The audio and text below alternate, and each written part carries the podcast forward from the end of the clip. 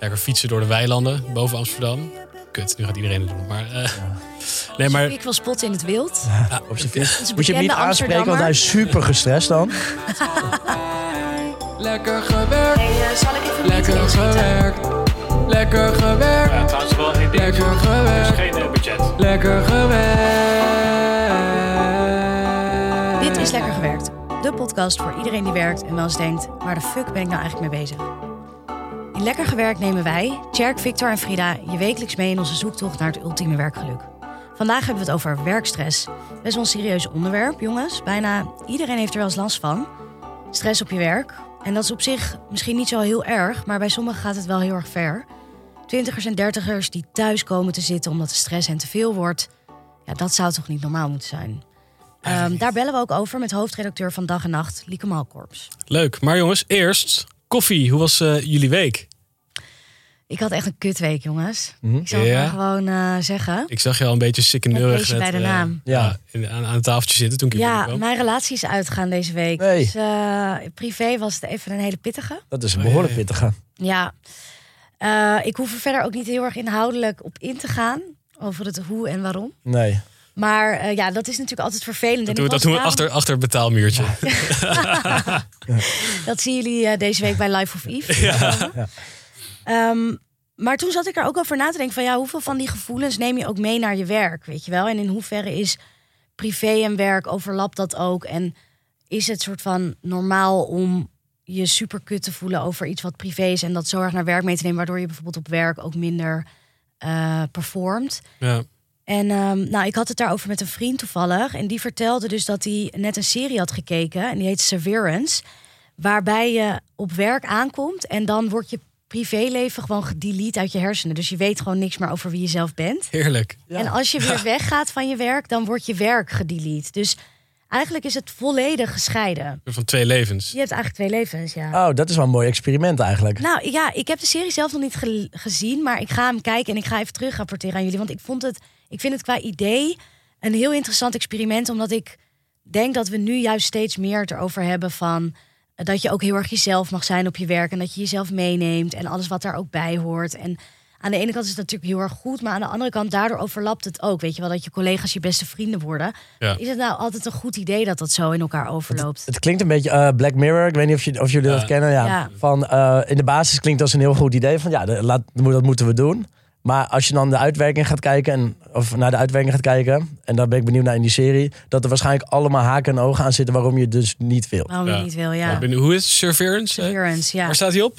Op eh, Apple TV. Leuk, gaan we kijken. En Maar hoe was het deze week dan voor jou met de, met de, met de privé-emoties en het werk? Is Nou wel, ja, eh, ik had dus qua werk een super goede week. Dus dat was ook heel raar. Ik heb, een, Afleiding ik heb misschien. iets heel leuks. Ik heb een ehm, gesprek gehad met een magazine. En die willen graag dat ik een column voor hun ga schrijven. Dus dat is echt eindelijk. Toch, een de schrijf- schrijfklus. Hey, toch de Ja, schrijfklus. dus dat is super leuk. Maar heb- zijn ze bij jou, ge- gewoon bij jou gekomen? Nee, ik heb zelf met hun contact opgenomen. Wat cool. Ja, ja. Want het was altijd een beetje, als we naar de, de schrijfklus vroegen, dan werd het even stil en zei je, ik weet het niet. En dat Ja. was toch het spannende, het gevoelig onderwerp. Maar je hebt toch even... eh, Ik heb vorige week even doorgepakt. En dat was ook toen ik dus zo door had dat jullie zo eh, aan de gang waren met je werk. Toen dacht ik van, oh fuck, ik heb even Ja. gesnoest. Je loopt achter. ja, Dus toen eh, ben ik weer even in de versnelling geraakt. Ja, nice. heel leuk. Ja. Dus dat de- deed mij ook toen een beetje nadenken over van ja, dan heb je dus echt een fuckweek gewoon privé. En dan gaat het qua werk in één keer heel goed. Nou, dat is misschien ook wel weer fijn voor de compensatie. Het is toch Ja. balen als het allebei zo is. Het Ja. kan ook wel weer de afleiding zijn. En eh,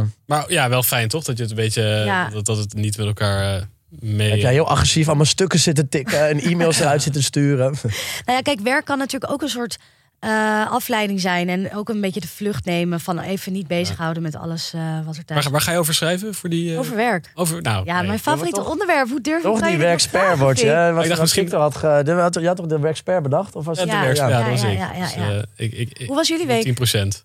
Eh, nou, ik zal, ja, op zich een, niet een hele spannende week. Ik heb het allemaal druk met, eh met vergadergroep, met aanvragen. Eh, nou, dat heb ik wel vaker druk, benoemd. druk, Druk, druk, druk, druk, Maar ik krijg gisteren echt een mega aanvraag voor aankomende winter. Voor, ehm, ja, voor mij 2,5 maand. En dan ook echt eh, ja, tussen de 8 en 11, 12 kamers. Twee, Um, Oh. wie- gaat er 2,5 Ja, er- in Ja, ja, een bedrijf die werken op zee en die gaan, eh, ja, die moeten allemaal zandopspuitingen, dat moeten ze daar doen. Maar dat is top. Ja, dus dat Top. gaat 24 uur per dag door. Dus je dan hebt met een die werklaarzen door de gangen van... Gaan moeten we eh, aan de achteringang moeten we misschien oké. wat hekjes van Schiphol regelen om ze achterlangs te leiden. Maar zijn makkelijke klanten ook, denk ik. Want mensen komen niet voor een vakantie. Dus je hebt niet, niet hele hoge eisen, denk ik. Want als je op vakantie gaat, dan verwacht je echt iets. Als je voor werk ergens in een hotel gaat zitten, ja, natuurlijk wil je ook wel dat het chill is.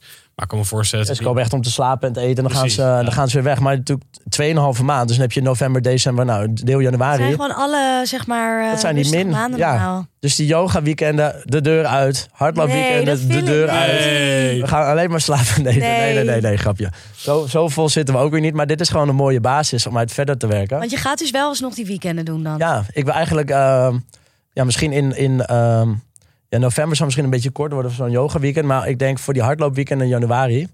Ja, en als we dan ook al een deel gewoon al bezet hebben met, eh, met dat ene Dan bedrijf. zit je financieel gebakken. Je hebt gewoon de ruimte om te experimenteren Ja. met die... eh, met die En het eh, enige waar ik wel een beetje heb je mee... allemaal van die yoga vrouwen en dan allemaal van die werkmensen Ja. die allemaal in, in hun boots Wel een hele leuke match. stampen. Misschien is het een gouden, gouden combinatie. Maar ik moet, ik moet de offerte nog maken. En dit is, ik bedoel, ik kan ondertussen wel offertes, ma offertes maken.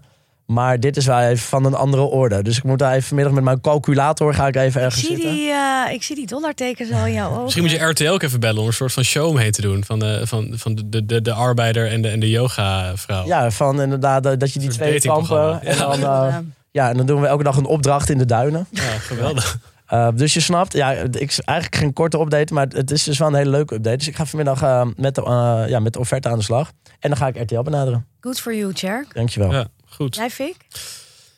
Ja, het is een week nog steeds een beetje uitgeziekt. Dus niet heel veel uh, spannende dingen beleefd. Maar ik had wel gisteren toevallig. kwam er ineens echt in mijn e-mail. Q4 schijnt zijn ding te zijn. Hè? Het laatste kwartaal van het jaar. Want hebben alle bedrijven blijkbaar geld over. Als je budgetten verbranden. Dat is inderdaad zo, ja. Dus ik heb gisteren en eergisteren ineens... Ik alles van.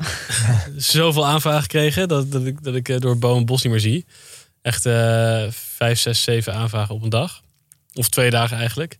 Uh, maar wel top. Nog niet allemaal helemaal afgerond. Maar met sommigen al wel de hand geschud. Dat betekent dus wel dat ik uh, mijn doel heb gehaald in één dag eigenlijk. Dus dat is wel lekker. Maar je Ga je doel, ook allemaal zeg maar, aannemen? van de hele serie of je doel, je maanddoel? Een maanddoel. Alleen, ja, het is natuurlijk, ik, het ga, ik ga het pas uitbetaald krijgen natuurlijk allemaal over, over een maand. Dus eigenlijk ook weer niet.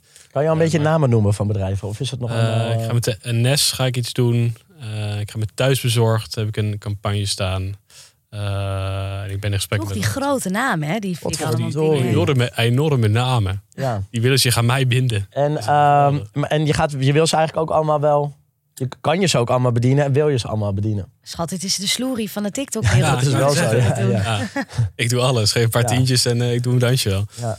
Ja, nee, het kan. Want het, het is ook allemaal wat. Als sommigen willen dingen die ik op mijn profiel post, uh, dat me thuis bezorgd, dat moet nog allemaal geregeld worden hoor. Of dat, uh, hoe dat doorgaat. Maar uh, het Krijg, je dan, krijg je dan onbeperkt reis ook?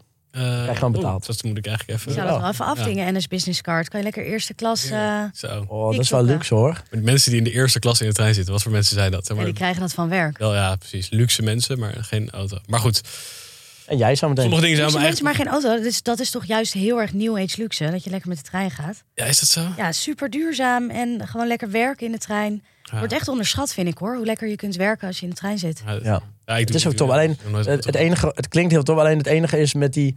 Als er een vertraging is en dan mis je je bus. En dat maakt het vervelend. Maar over het algemeen, als alles op, op Ja. rolletjes verloopt, is het een. een gewoon in de, in, de, in de spits, met de plebs, door de regen, op het station, met in die massa's.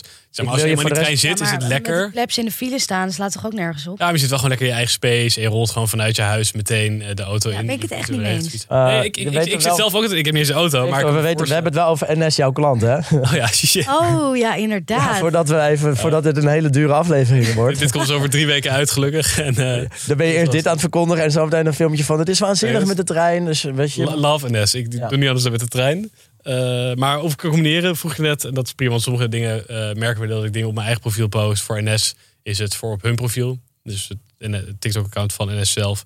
En mijn thuisbezorgd is weer gewoon een, een, een online reclame. Dus hoef ik zelf niks te posten. Ze zeggen zelf ook niet echt iets te posten, maar ze gaan het alleen gewoon die reclame gebruiken. Voor En ik, ik heb nog een vraag, dat vind ik ook interessant. Oh. Mag, mag je het zelf helemaal bedenken of komen zij al met een, met een sketch of een idee? Of ben jij de creati- de, ook de creatief achter? Eh, Nee, maar creators die laten zich niet zomaar voor andermans concept vangen, toch? Nou, bij, Creators. bij creators. hadden ze een concept. Alleen toen heb ik al gezegd, ik wil het zelf echt doen. Want het zijn een soort van treintypetjes die ik dan ga doen. Eh, en ze hadden een paar opties, maar ik vond mezelf mijn eigen ideeën leuker. Dus toen, dat, vond Obviously. dat vond ook prima. De conduct- degene die de conducteur slaan. En Ja. dat soort dingen allemaal toch niet.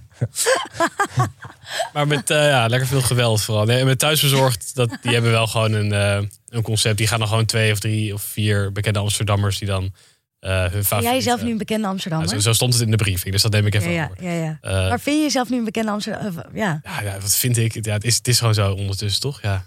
Ja, ja, weet ik Als je niet. heel veel wordt herkend, dan is het toch zo, ja. En als je, ik vind het heel awkward over zelf zeggen. Dwing mij daar alsjeblieft toe. Maar, Ik vind het ook leuk om jou een beetje awkward te maken. ja, dat weet ik. Dat, Vragen. daar ben ik Dit gaan we ook zo knippen dat je dit zegt. Ik ben een bekende Amsterdammer. Maar ja, die, dan moet je dus drie of vier mensen die een eh, restaurant aanprijzen. Waar zij altijd een beetje hun go-to restaurant. En dan maken ze daar een soort van compilatie van. En dan eh, is dat reclame. En natuurlijk is dat hun concept, daar ga je gewoon in mee. Maar wel op je eigen manier natuurlijk. Ja, Dus eh dus wel dansend over straat en zo. dansend over straat. Mensen Geweldig. achtervolgen. Muziek eronder. Leuk. Conducteur. Ja, dat klinkt goed. We begonnen enigszins eh in mineur door Frida. Ja, Maar we zijn uiteindelijk dansend op straat geëindigd met de Ja, geweldig hè, hoe dat eh, ja, het kan verkeren. Oh. Ik ben echt zo lekker aan het knallen van de KPI. Wat vind ik in godsnaam goed personeel? Ik eh, zal even een meeting inschieten, guys. Ja, nee jongens, wacht even. Baas, We hebben het vandaag over werkstress. Ik heb even wat huiswerk gedaan. Ik dacht, wat zijn die cijfers? En toen heb ik gezien, bij ruim een derde van het werkgerelateerd verzuim... is werkstress de belangrijkste oorzaak. bizar. Vond ik echt heel heftig. Maar ook 1,3 miljoen werkenden hebben last van burn-out klachten. Dat dus vind is ik echt heel veel. 1,3 erger. miljoen. Gewoon burn-out klachten. Hè? Dat, Echt. En drie kwart van de jongeren heeft stress of burn-out klachten. Ja, ja dat, vind ik dan... Dat vind ik best veel hoor. Gewoon jongeren, mensen zoals jij en Ja. ik. Ja, Oké, maar stress is natuurlijk wel een, een heel, heel breed begrip. Als iemand Dat aan mij vraagt, waar. heb je stress? Dan zou ik misschien ook nog wel, ja, ja momenteel niet. Maar bij mijn oude baan wel. Terwijl het natuurlijk wel echt nog ver van burn-out klachten af zat. ja. Nou, en dan had ik ook eh, gezien... op dit moment kapt één op de zeven millennials met burn-out klachten. En dat aantal neemt met de dag toe. ja. Bizar. Want burn-out klachten ben je echt al een, dan ben je eigenlijk al te ver. Want je kan Ja. overspannen zijn, maar burn-out ben je al dan staat. ben Ik je- weet niet wat, of, het, ver- of er een verschil is tussen overspannen en burn-out. Volgens mij is dat ook een beetje semantisch. Ja, maar volgens mij is, is eh, overspannen nog wel van neem misschien twee weken rust, dan ben je er, misschien- dan ben je er wel weer overheen. En burn-out is volgens mij echt wel een langer traject. Ja. Dan, dan lig je er echt even uit. Maar jongens, we, Ja. le- we lezen hier dus dat miljoenen mensen, of in elk geval een ruim miljoen mensen in Nederland eh, last hebben van, eh, van, van, van stress en of burn-out klachten. Hoe, hoe zit het met jullie? Vallen jullie onder die groep of eh, zijn jullie eh, met de schrik vrijgekomen tot nu toe? Nou, ik heb nu denk ik wel echt een stuk minder stress dan toen ik voor de biergigant werkte. Was daar wel echt grote projecten, veel druk. En ik wilde het vooral ook heel graag goed doen. Dus ik denk ook dat door mijn eigen persoonlijkheid kwam dat ik daar vooral veel stress ervoer. Kwam het ook misschien omdat je eh, nog aan het begin van je carrière zat? Of was het de, de stress Misschien ook van een wel groot hoor. bedrijf? Dat bedrijf, dat een beetje dat bewijsdrangerige, zeg maar, dat had ik toen denk ik ook wel meer dan dat ik dat nu heb. Ehm, en dat heel verantwoordelijk voelen, dat is natuurlijk aan de ene kant ook een hele sterke eigenschap. Want dan zorg je er wel ook altijd echt voor dat projecten gewoon tot een goed eind gebracht worden. Maar het is ook een beetje je valkuil, want je kan niet de verantwoordelijkheid voor alles dragen.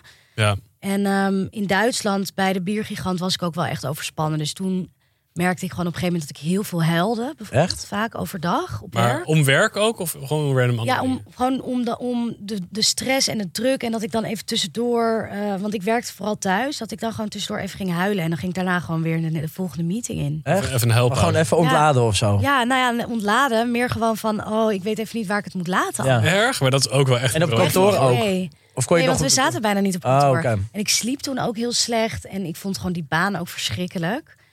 Ehm, dus dat was wel echt voor mij zo van... oké, ik, ik voelde toen ook aan alles. Dit Ah, is niet goed. Ja, als je mij het vraagt, zijn dit, zijn dit wel ook eh, voortekenen van een burn-out? Je, bent niet Ja. daarna, daar, je bent niet lang daarna ook gestopt natuurlijk. Precies, ik, ben, ik wilde toen dus ook heel erg stoppen om deze redenen. Maar ook omdat ik het daar gewoon niet naar mijn zin had. Want als ik dat vergelijk, zeg maar, die, die klachten in Duitsland bij de biergigant versus in Nederland. In Nederland had ik ook vaak stress en druk. Alleen, ik vond het gewoon ook hartstikke leuk. En ik werkte met heel veel leuke mensen samen. En dan was het gewoon, oké, nu even doorbijten. Dan is het soms helemaal niet zo erg om even stress te hebben. Eh, je weet gewoon, oké, balans nu ook een periode aan van twee maanden... waar het gewoon mega druk wordt, of drie maanden. Daar ga ik even helemaal voor. Maar de P dan- van pret was er gewoon helemaal uitgetrokken. En dan zit je ineens alleen met die stress. Precies. En is gedeelde stress dan in dat geval beter? Te Met collega's handelen. bedoel je? Ja, als iedereen in dezelfde stress zit, denk je dat je dan beter kan handelen dan dat je in je eentje thuis zit? Eh, nou, denk het wel. Als je het met elkaar doet, sowieso geeft het ook het gevoel van team. Maar aan de andere kant hangt er ook vanaf hoe iedereen met stress omgaat. Ja. Want als Ja. iemand jou deed het loopt uit te kafferen omdat hij of zij ook gestrest is, ja dan. Dan is het geen gezellige stress. Nee. Maar ja, en fijn inderdaad dat jij op denkt, oké, ik ga mijn werk opzeggen, ik ga terug naar Nederland, ik ga iets heel anders doen.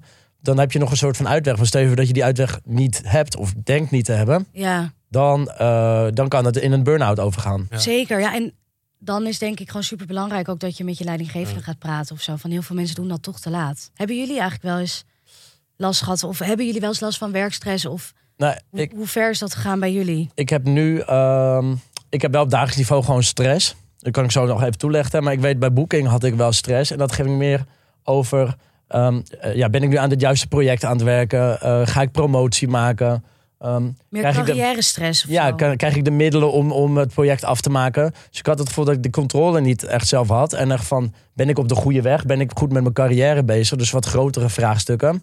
En die heb ik nu helemaal niet meer. Want ik heb het gevoel dat dat allemaal geregeld is. Maar ik heb op dagelijks niveau kan ik gewoon stress hebben. Ik heb een tijdje geleden wel verteld op één dag... dat die bus met Oekraïnse vluchtelingen Ja. kwam. Het parkeerterrein lag helemaal open. Er, kwam, er kwamen twee vrachtwagens met keukens aan. En er stond een mevrouw bij de receptie te huilen. Dat was de eerste van 25 incheckers, omdat ze aan de schilders bezig waren. Ja, ja, dan heb je wel gewoon stress. Maar op de een manier kon ik daar beter mee omgaan. En dan zit je s'avonds in de auto en denk je van... nou, wow, dit was een heftige dag. Ja. Uh, en morgen weer een nieuwe dag. Dus ik, heb, ik heb een ander soort stress. En ik heb bijvoorbeeld dat ik er zelf meer controle over heb. Het is wat meer in het, het is wat meer micro in het moment. Ja. In plaats Ja. van macro van oh doe ik wel het juist in mijn Terwijl leven. het is wel heel erg... Kijk, met een hotel ook. um, die mensen komen, hoe dan ook. Het is niet van, uh, die e-mail beantwoord ik morgen. Bus uh, vol, die Duitsers. Nou ja, als jij gewoon 50, Kuilengraaf. als jij 50 uh, mensen inchecken, 60 hebt... die hebben allemaal zin in de vakantie. Die hebben allemaal verwachtingen. Die gaan geld betalen. Die, die kan je niet zeggen, kom morgen maar. Dus als er iets fout gaat... Oh, of er is geen linnengoed bezorgd of er is een lekkage. Ja, die mensen komen. Ja. Dus dat kan best wel uh, druk opleveren. Ook omdat je wil. Het is niet van uh, je tijdschrift is niet bezorgd. Het weekendje weg is, is, valt misschien uh, in het water. ja. Dus daar zit dan wel stress in. Maar ik heb het gevoel dat ik dan meer controle over heb. Dus in dat opzicht um, ja, zit ik wel sommige dagen. Dan moet ik zoveel doen. En je bent ook eindverantwoordelijke. En dan moet ik nog over allemaal dingen nadenken. Dat ik wel druk voel. Maar het kan echt zijn dat ik denk, oh, als ik nu nog twee uurtjes dit ga doen, dan is, kan ik die druk misschien wegnemen. En bij Booking was het. Of ja, blijft die druk altijd. Ja, die blijft ook weer wel. Maar het is ook wel weer omdat je. Je doet ook heel veel omdat je het leuk vindt, omdat het je bedrijf is. Mm -hmm. um, maar soms zit ik ook wel eens te denken van. Ja, is het te veel? Mis ik signalen? Weet je, dus dat weet ik niet. Vind ik het leuk? Dus het is wel een grappige balans. Weet je, misschien. Want slaap je goed? Ja, ik slaap heel goed. Ik slaap elke en ook best wel veel. Kan gewoon. Roosje. Ik slaap als een roosje. Ook altijd een belangrijke factor, toch? Ja. Of je goed slaapt. Zeker. Vaak als, je, als dat eh, slecht begint te gaan. Ja, sommige mensen piekeren heel erg en dat soort dingen, daar, daar heb ik echt geen last van. Dus, uh, maar stress is ook niet per se slecht. Ik denk dat een stress, die microstress waar je het over hebt, dat kan soms best wel. Het maakt je ook scherp. Het maakt je, je scherp je en als je het dan oplost uiteindelijk. Ja, en dat je zelf de controle hebt om, om de stress op te lossen. Als je heel erg afhankelijk bent van andere factoren ja. of mensen, dan heb je het voor ik kan niks met die stress. Uh, als je denkt, oké, okay, het is nu even veel, maar uh, ik, ik, kan het oplossen. Ja. Ja. ik denk dat het belangrijk is. Verantwoordelijkheid is ook een belangrijke factor. Want ik had in mijn oude baan, uh, had ik ook wel eens stress tegen, tegen deadlines van campagnes aan. Of vaak hadden we dan, dan, dan ging het project eigenlijk heel goed. Wat we heel vaak hadden is dat dan ineens in de laatste week, of misschien wel de laatste twee, drie, of misschien soms de allerlaatste dag voor de deadline. Dan kwam de klant ineens met lijsten, met feedback. En dan was alles niet goed. En dan, dan moest je echt die dag super snel schakelen om alles te fixen. En dan moest je creatives, die zaten dan weer op andere projecten, die moest je dan weer afpoelen. Dat kon allemaal niet. En uiteindelijk toch wel. En dan werken, werken, werken, werken. Werk jij lekker onder dat soort stress? Ik had dan, dan ervaarde ik wel stress, maar omdat die deadline altijd best wel hard en best wel snel was, was het meestal binnen een dag of twee, drie, vier uiteindelijk wel gefixt. En was het allemaal uh, weer even goede vrienden. En ik stond altijd nog redelijk onderaan de ladder. Dus uiteindelijk wist ik ook, ik deed echt mijn best. En ik vond, ik had wel echt die stress, maar ik wist ook, ja, als het opgevolgd wordt, het gaat nooit helemaal mijn verantwoordelijkheid zijn. En ik wist ook wel dat ze gewoon tevreden met me waren. Dus dat het nooit helemaal op mij afgerekend zou worden. Dat helpt ook wel mee, denk ik. Ik heb nooit echt een, een managerrol gehad waar je echt de eindverantwoordelijk bent over een project. Uh, maar ik had, ja, die stress was voor. Heb je nu stress? En hoe is dat deze, nu? Ja. ja. Ik heb nu geen stress, maar uh, meer, ja, misschien iets onzekerheden. Dat als ik, ik heb geen stress voordat ik een masterclass ga geven bijvoorbeeld. Maar soms denk ik wel van ja, ik hoop wel dat ik geef wat die mensen verwachten dat ik uh, aan ze ga geven. Um, Of, Zou je best kunnen eh, vragen ook in het begin van, die, van de course. Van hé, wat verwachten jullie van vandaag? Ja, ik doe meestal achteraf. Van, was het... eh, oh, oh, en, ja, ik natuurlijk even... Dan kan je ze gelijk aan het begin teleurstellen van nou, dat gaan we dus niet doen.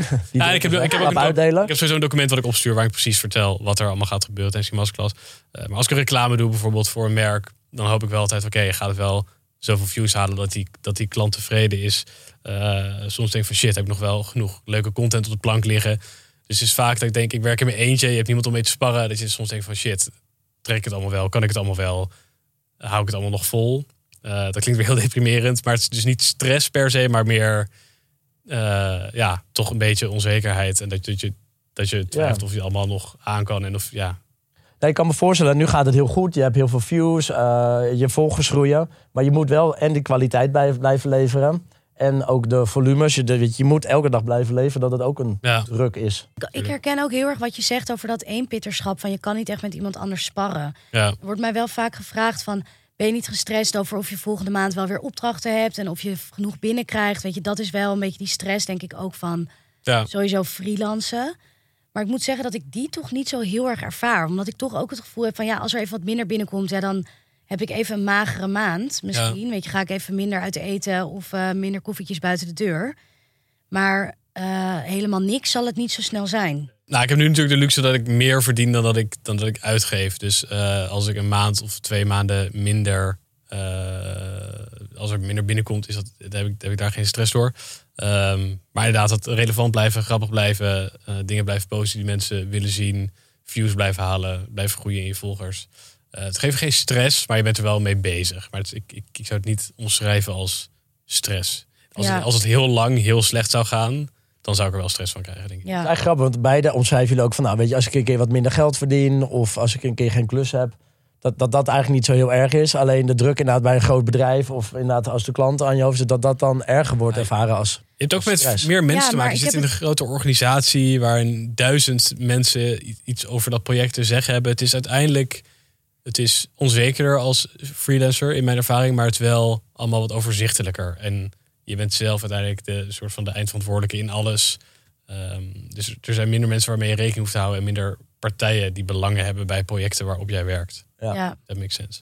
Ik hoor ook niet zo heel vaak over freelancers die burn-out klachten krijgen. En ik denk dus ook dat het heel erg komt door de combinatie van ehm, ook een bepaalde druk die je ervaart vanuit de werkgever en hoe het werk is georganiseerd bij jouw werk. Ja. Ja, Eh, dus of er goede processen zijn, of, de, of, er, of er wordt gezorgd dat mensen niet te erg overlopen. Ja.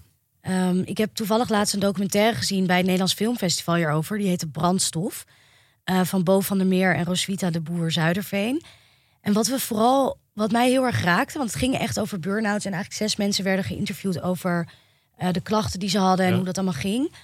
Dat heel veel jonge mensen gewoon niet goed naar hun lichaam luisteren. Dus er was een jongen bijvoorbeeld en die had al maanden extreme hoofdpijn. En die slikte iets van 10 paracetamol per dag om dat het hoofd te kunnen bieden. Oh my god. Ja. En eigenlijk heeft hij dat daar niet heel erg de aandacht aan gegeven die dat natuurlijk verdient. Want ja, waar komt dat Ja. in één keer vandaan? Dat is hartstikke raar als je dat opeens hebt. En dat raakte me eigenlijk heel erg. Van, oh gos, was ook een meid en die voelde zich gewoon zo verantwoordelijk voor haar werk. En die wilde niet dat haar collega's zouden denken dat zij lui was. Dat zij niet durfde aan te geven dat ze eigenlijk gewoon overspannen was. Dus die is daar heel lang mee doorgaan. Toen dacht ik van, oh jeetje, er hangt zo'n taboe ook op dit soort mentale klachten. En dat, ehm, dat komt denk ik omdat we vaak denken dat het iemands eigen schuld is. Dat je, dat je een burn-out krijgt of stressklachten Ja. of Ja. overspanning. In, het, in groepsverband durf je inderdaad veel minder snel je, je grenzen aan te geven. Dat heb ik ook ervaren. Toen ik heb ik al eerder verteld in de podcast volgens mij dat ik een keer een, eh, een shoot moest doen voor mijn oude werk die doorging in het weekend. Oh ja, En ik, ik, ging, ik dacht ik ga het gesprek in met nee dat ga ik niet doen. En toen zeiden die mensen in het gesprek gewoon met leidinggevende die met die managers zeiden van ja dat is gewoon een beetje hoe het hier werkt. Dus ga maar gewoon. En dan zeg je oké en dan ga je het toch doen weet je wel. Ja. Terwijl je en dat, dat zijn wel grenzen. En dit was helemaal niet erg. Dus prima om één keer te doen. Maar dit zijn wel grenzen die je in groepsverband, als iemand anders tegen je zegt van ja, dit wordt van je verwacht, dit ga je doen, die je veel sneller overgaat dan als je voor jezelf werkt. Ik denk dat het een combinatie is tussen inderdaad druk van bijvoorbeeld een werkgever, maar het is ook heel erg de druk die je op jezelf legt. Ja. En die kan je natuurlijk als freelancer nog steeds voelen. Ehm, dus ik denk niet dat het niet voorkomt daar. Alleen het is een ander soort dynamiek. Het, Ja. het wordt in de hand gewerkt door een andere factor eigenlijk. Want ik denk ook, eh, kijk, natuurlijk het groepsverband of misschien wat, eh, dat je denkt, wat vinden andere mensen ervan in een bedrijf dat je langer doorgaat dan je eigenlijk zou moeten. Maar het is denk ik ook ligt bij jezelf. Dat je denkt, nee, ik wil sterk zijn of ik heb het niet. En op een gegeven moment als je door hebt van dit kan wel eens een burn-out zijn. Dan lig je er anderhalf jaar uit. Weet je, die, die realisatie wil je ook niet aangaan. Dus ik denk dat, dat, dat je daarom nog langer doorloopt. En dan zachte heelmeesters maken stinkende wonden. Dat het eigenlijk nog erger wordt. Maar het idee van, misschien lig ik er een jaar uit. Dat is ook al, eh, ja, Ja, dat is ga je in de ontkenning. Dat wil je helemaal niet. Professional van de week. We gaan even bellen met de professional van de week. Dat is deze week Lieke Malkorps. En zij is hoofdredacteur bij onze, nou mag ik wel zeggen, favoriete podcast-uitgeverij. Dag en Nacht Media. En heeft een aantal jaar geleden zelf een burn-out gehad. Dus laten we haar Dat is wel het hoogtepunt van werkstress wat je kan bereiken van, eh, ongeveer, toch? van het lijf vragen. Ja. Ja, of dieptepunt misschien. Wauw, mo- mo- mooi gezegd, ja. Ja, mooi hè? Met Lieke. Hey Lieke, je spreekt met Frida van Lekker Gewerkt. En met Fik. Weet je Hallo. favoriete podcastvrienden? Hallo. Hoi. Hey, wij ehm, hebben uit zeer betrouwbare bronnen vernomen dat jij wel eens een burn-out hebt gehad. Dat klopt, dat klopt. Zoals wel meer mensen volgens mij. Ja. ehm, kan jij in het kort vertellen hoe die burn-out bij jou ontstond? En wat ook de eerste signalen waren? Ehm, ja, nou ja, bij mij was het heel erg dat ik... eh, ik werkte toen al voor, eh, voor een podcastbedrijf. En ik had gewoon heel veel projecten tegelijkertijd lopen. Die heel veel van me vroegen. Ehm, en tegelijkertijd was onze organisatie nog heel erg een start-up. Dus daar waren heel veel ook dingen wat chaotisch. Ehm, en in combinatie met, ja, met wat dingen in je persoonlijke leven kwam dat allemaal soort van samen. En begon mij eigenlijk met een beetje vage stressklachten, een soort fysieke stressklachten eigenlijk. Ehm, totdat ik op een bepaald moment gewoon echt een paniekaanval heb gekregen. En toen was het wel een soort signaal van: oké, volgens mij is hier wel iets aan de hand.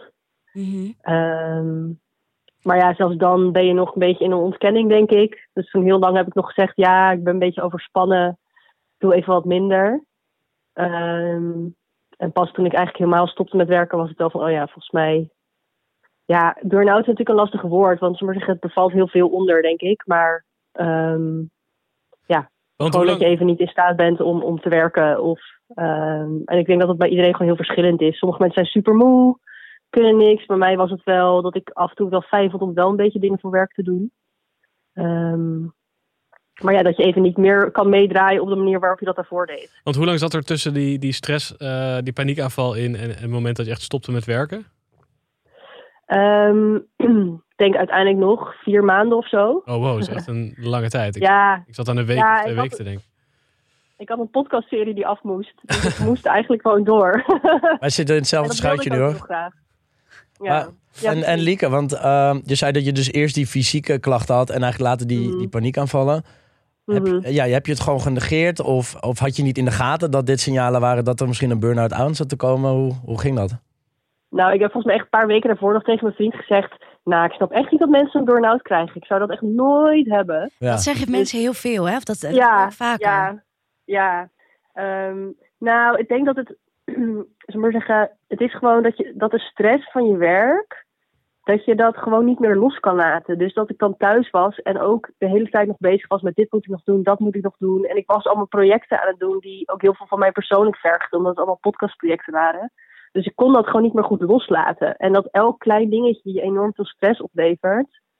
ehm, ja, dat zijn wel signalen. En als je dan merkt van, oh ja, ik, ben, ik heb bijvoorbeeld buikpijn die ik niet goed kan toeschrijven aan iets. Of ik heb heel veel hoofdpijn. Of ik merk dat ik gewoon dingen niet meer. Weet je, ik vergat opeens ook dingen. Afspraken met vrienden en zo. Terwijl ik vergeet nooit afspraken met vrienden. En dat zijn wel denk ik allemaal signalen. Ja, dat het gewoon te veel is eventjes. Maar het is heel moeilijk om daar zelf dan op dat moment ja, op de rem te trappen. Want wat is nou uiteindelijk dan wel echt de, de, druppel geweest die de emmer deed overlopen? Want die paniekaanval, toen ben je nog vier maanden doorgegaan. Wat, wat, wat was de directe aanleiding dat je op een gegeven moment wel dacht van oké, nu stoppen we echt. En wat, is, wat, heb, eh, wat gebeurde er toen daarna? Ehm, nou, toen ben ik wel minder gaan werken. Dus ik, ik ben toen eigenlijk maar één project nog gaan doen. Eh, en dat ging eigenlijk wel oké. Ehm, en, en ik ben wel gelijk ook in therapie gegaan bijvoorbeeld. Dus ik had wel het idee van oké, weet je, ik moet gewoon dingen veranderen. Oh ja. Ehm, en eigenlijk op het moment na, in het begin van het nieuwe jaar, dat ik dacht, oh, ik ga weer beginnen. En ik ga gewoon het rustig opbouwen. Toen bleek eigenlijk dat de werkplek waar ik toen werkte ehm, helemaal niet ingericht was op mijn terugkeer. Dus alles was nog hetzelfde. Alle stress die ik ervoer daarvoor was gewoon, was er nog. En toen dacht ik, ja, ik kan niet nu weer gaan beginnen. En toen, toen heb ik besloten om even een tijdje niet te werken. Maar dat verschilt denk ik dus ook heel erg per persoon. maar, Hoe het eruit ziet. Want ik ken ook heel veel mensen die gewoon maandenlang gewoon echt niks kunnen. Dus heel weinig prikkels kunnen verdragen en heel moe zijn. Ehm, en bij mij was het gewoon meer een combinatie dat ik heel erg last had van, ja, van paniek en van anxiety en dat soort dingen. Ja. Wat heeft jou uiteindelijk weer geholpen om, ehm, om weer de oude te worden? Of in ieder geval beter te worden? Ehm, nou, heel veel therapie. dat kan ik altijd iedereen aanraden. Ehm, Laat het niet, En laat ook- het niet. nee, precies. En ook wel ehm, ja, in gesprek met je werkgever of met je manager over zeg maar, wat de specifieke dingen zijn op je werkplek die ervoor gezorgd hebben dat dit ontstond. Dus bij mij was mijn werkomgeving gewoon best wel chaotisch en heel erg start-up en heel erg, er waren heel weinig soort van, ehm, eh, hoe zeg je dat? Eh, structuren voor mij om op ja. terug te vallen. Ja, en, en daardoor ontstond dit dus. En voor mij was het dus wel echt een voorwaarde dat die organisatie beter werd om terug te komen. Want anders ging ik precies weer in dezelfde valkuilen vallen. Ehm, ja, en uiteindelijk is het wel echt ook het allergrootste cliché ever, maar tijd. Het duurt gewoon zolang het duurt. Het heeft bij mij denk ik uiteindelijk anderhalf jaar geduurd of zo voordat ik het idee had dat ik weer een beetje de oude was. Holy shit, wel echt lang ook. Ehm, ja, dat is heel lang. En in die tijd, ik bedoel, ik ben wel weer gewoon weer gaan werken. Ehm, maar ik voelde me niet, ja, niet de lieke die ik daarvoor was. Nee. En ik denk dat je nooit meer helemaal de oude wordt. Ehm, Want het is, Maar het, is ja. dus niet alleen jij, jij die iets moet veranderen in de vorm van of therapie of meer fysiek bewegen, maar het is ook de Mhm. organisatie die dus een aanpassing moet doen. eh, ja, om Ja, want- goed laten terugkeren.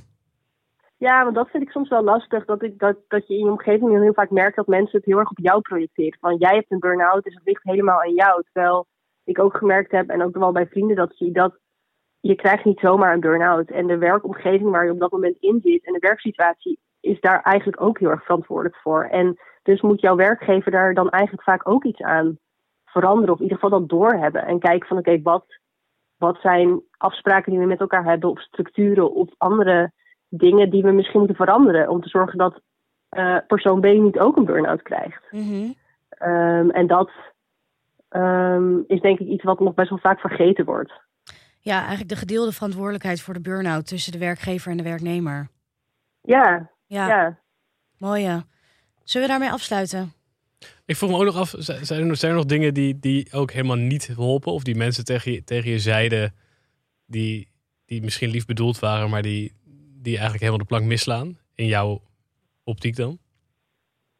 Nou, kijk, sommige mensen zijn. kijk, het is natuurlijk heel lastig als iemand best wel lange tijd niet goed in zijn vel zit en, en, en ehm, niet zoveel aan kan. Ja, hoe ga je daar dan mee om? En mensen vragen dan altijd heel lief aan je van, hé, hey, hoe gaat het? Maar hoe gaat het is zo'n grote vraag. Die kan je op zo'n moment helemaal niet beantwoorden. Ehm, dus, dus dan zat ik altijd van, ik dacht, ja, ik weet niet wat ik hier moet op, weet je wat ik hier nu op moet zeggen of zo. Dus ik adviseer mensen altijd van, vraag gewoon aan iemand, hoe gaat het vandaag? Of hoe is je dag? Oh, dat vind ik wel goed, ja. Maak het gewoon heel klein en Behapbaarder. concreet. Want dan hoeft, ja, want dan hoeft iemand ook niet gelijk zijn hele, weet je wel, al zijn shit bij jou te droppen. Maar kan hij gewoon zeggen, nou, vandaag is wel een fijne dag. Ben even, weet ik veel, gaan hardlopen en voel me echt wel oké.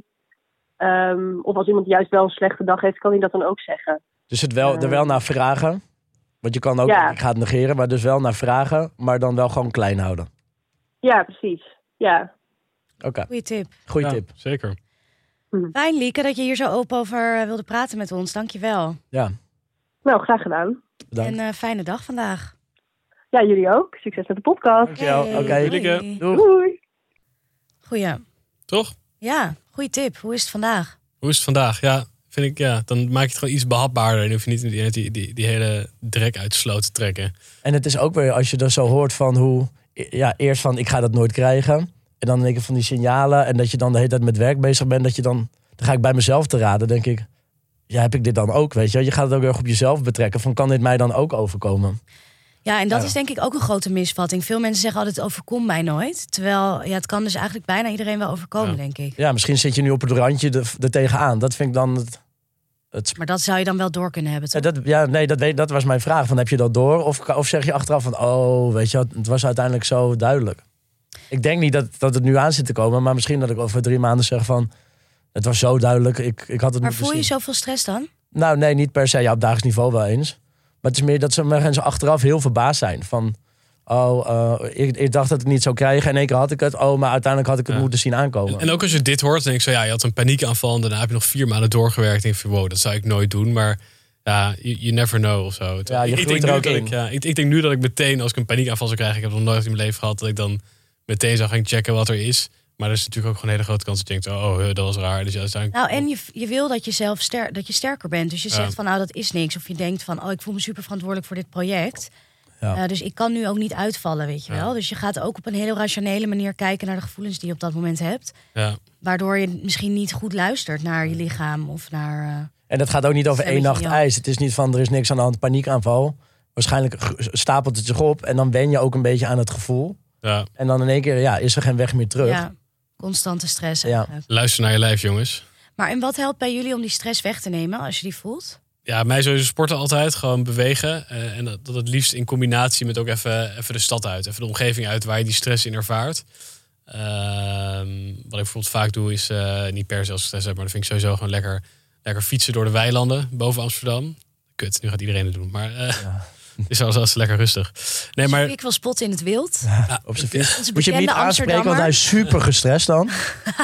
Maar eh, dan, dan ben je even uit die stad en dan gewoon lekker in die weilanden. En dan kijk je naar die huizen en dan kan ik gewoon super goed relativeren. En denk van ja, ik ben ook maar een poppetje in de stad bij een, een Ik ben ook maar een bekende Amsterdammer op een fiets in een weiland. Wie ben ik nou? Ik ben ook maar een celeb.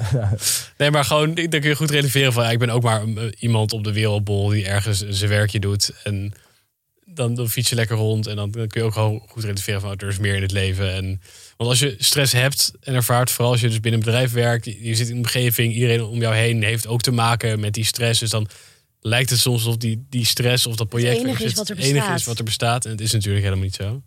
Eh, dus lekker, lekker uitwaaien, in combinatie met beweging. Dat is Ik sluit me er ook wel bij aan. Ik kan inderdaad hardlopen kan wel goed zijn, want wandelen, dan ga je toch nog heel erg nadenken. Terwijl bij hardlopen kan je nog wel, of je nou heel erg meeleiden met Echt jezelf hebt. High. Ja, en dan ga ik achter die achteraan. Ja. En dan ga je aan niks high. anders denken dan je stappen, weet je wel. En het zweet guts van je lichaam. Nee, maar dat vind ik gewoon wel fijn. En daarna een stukje uitlopen, maar ook weer niet te lang. Ik zou dan niet 10 kilometer gaan rennen, rennen want dan denk ik op een gegeven moment wel van... nou, ik heb meer te doen, weet je. Dus dan komt toch weer die stress omhoog. Maar gewoon een klein rondje en gewoon even je aandacht ergens anders op. En, ehm, en ik heb deze week een e-reader gekocht trouwens. Ja, jij appte mij al. Ja, eh, ik had Frida had allemaal eh, een tijdje geleden allemaal goede eh, tips voor boeken. Dus ik heb een e-reader. Dus ik heb nu s'avonds in bed ook al het boek van Barack Obama ben ik aan het lezen. Mooi. En dat moet ik zeggen dat het ook goed is. Want dan ben je echt in dat boek en dan ben je niet met andere dingen ook bezig. Ja. ja, ik denk ook wel ehm, dat het heel goed is om erover te praten. Want ik merk wel dat in de periodes dat ik zoveel stress heb ervaren, zowel bij de biergigant in Duitsland, maar ik heb het in Nederland ook een aantal keer gehad dat het op het randje was van oké, dit kan ik niet meer zo lang volhouden qua druk eh, en hoeveelheid werk. En dan hielp het eigenlijk altijd om het gesprek aan te gaan met mijn manager of met een collega om te kijken van hé, hey, hoe kunnen we dit oplossen? Zijn er dingen die je kan Maar wel echt met collega's of ook praten met, met mensen, misschien gewoon vrienden, familie? partner? Nou, ook wel met collega's, omdat dat toch vaak de mensen zijn die heel erg begrijpen in wat voor situatie je zit Ja. en met welke mensen je te maken heeft en of hebt en, en waardoor het komt ook, Ja, weet je wel. dus Dus, misschien ook even met de mensen waarmee je in die stress zit, even eruit kan stappen.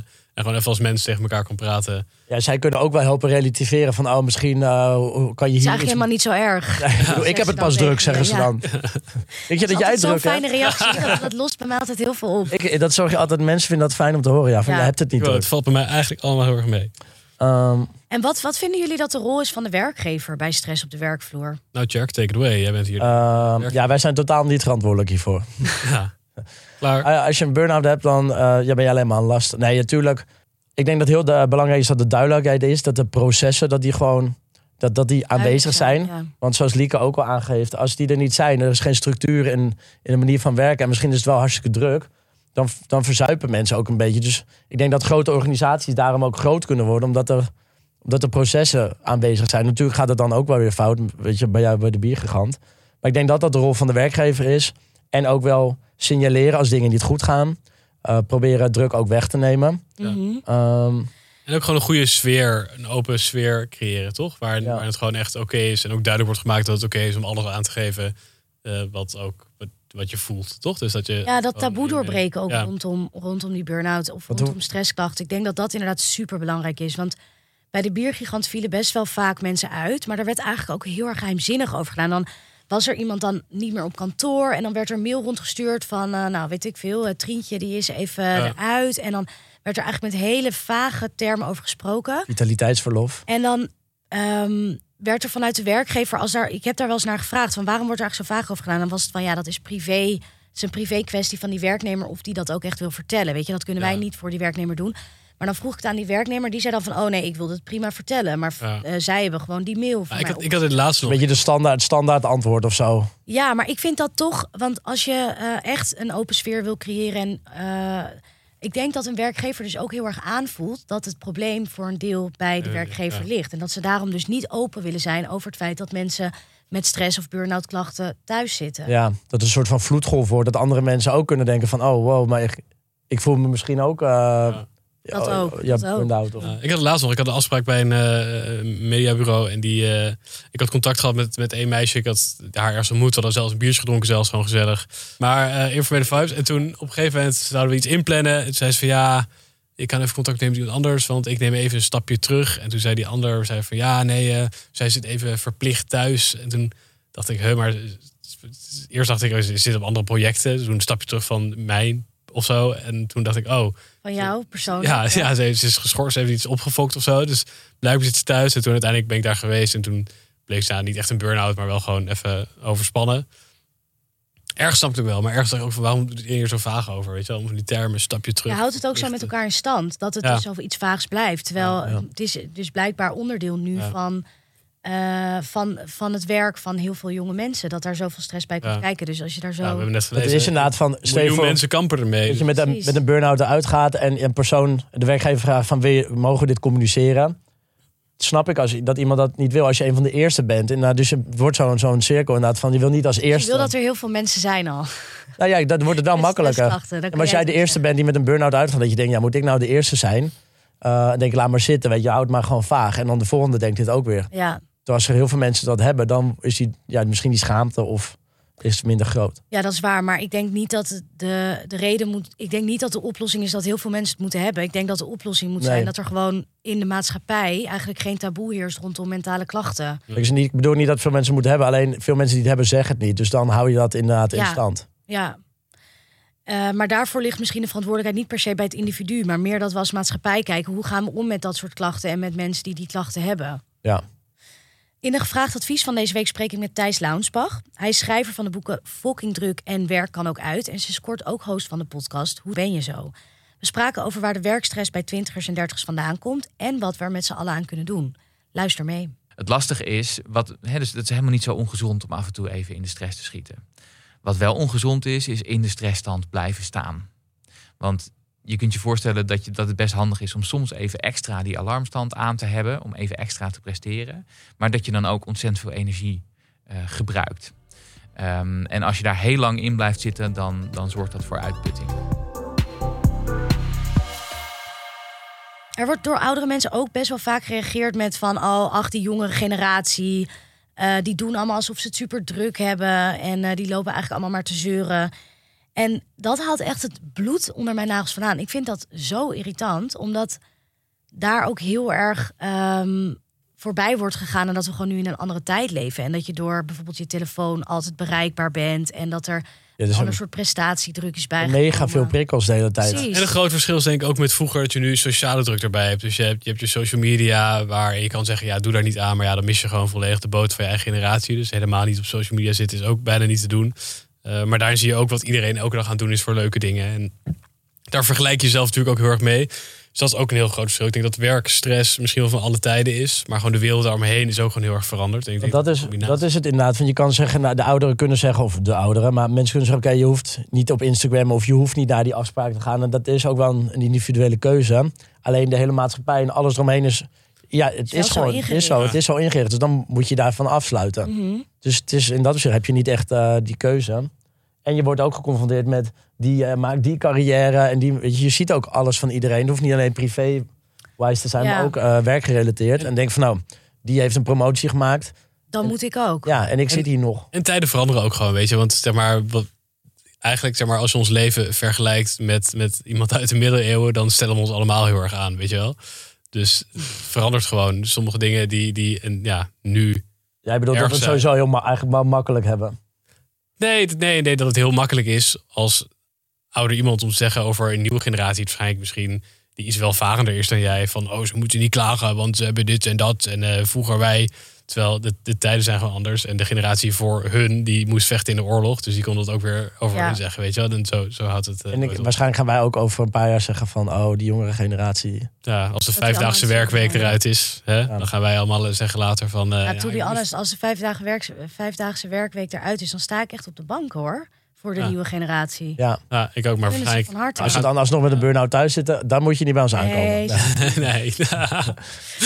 Ehm, hey jongens, wisten jullie dat in Frankrijk sinds 2017 de wet onbereikbaarheid is ingaan? En daar staat dus in dat je als werknemer het recht hebt om helemaal offline te zijn in je Ik heb dit gelezen inderdaad. Oh, is dat 2017 al? Het voelt voor mij echt als, al, nieuws van een jaartje geleden. Maar Dus dat je telefoon uit, e-mail uit... en dat, dan, dat staat in je contract. Of dan, je hebt recht daarop. Nou, iedereen heeft daar recht op in het hele land. Dus jouw werkgever mag niet van jou verwachten dat jij s'avonds na werktijd dan nog de telefoon opneemt of mails gaat sturen of ik leest. snap, die Burgondiërs is toch wel beter dan wij weer. Hebben ze echt Ja. goed gefixt, Dus hè? ze zijn smiddags ook al twee uur de deur uit. Met lunchen, met wijn. Ja, heerlijk toch? Ja, Live a little.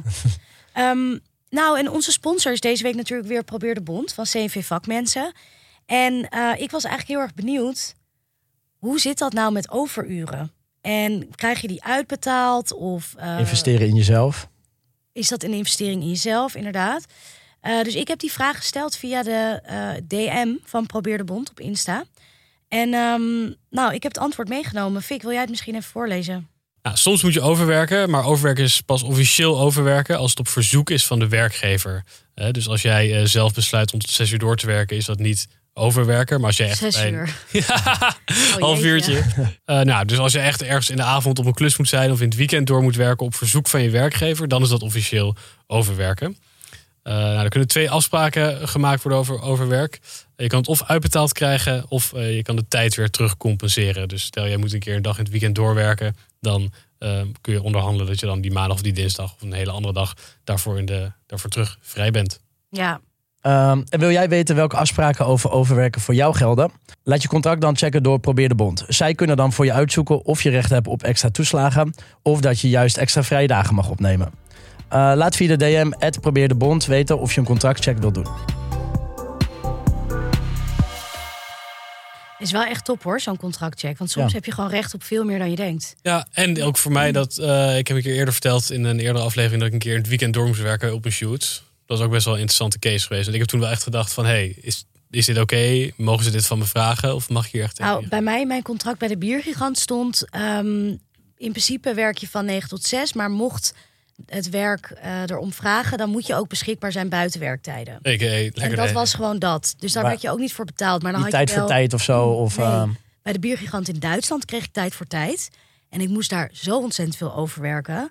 dat ik, toen ik daar ontslag nam...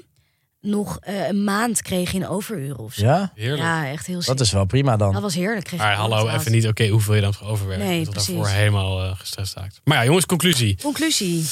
Ga er soms even tussenuit. Lekker fietsen door de weilanden. Relativeren, afstand nemen van de werkomgeving eh, als je stress ervaart. Een beetje stress is oké, denk ik ook. Ja. En hoort er ook soms bij. Maar eh, loopt het de spuigaten uit, praat erover. Ik denk dat dat een hele belangrijke is. En zorg dat je een goede balans hebt tussen werk en privé... en dat je veel beweegt. Ja, en dat je niet inderdaad alles meeneemt. Hè, zoals we van Lieke hebben gehoord. eh, dat hij op een gegeven moment thuis ook nog zat te piekeren over alle projecten die je op werk. Ja, Want dan ben je eigenlijk niet meer aan het werk, sta je te koken, maar als je in je hoofd de hele tijd nog wel helemaal in je werk zit. Nou, dat is natuurlijk eh, niet de bedoeling.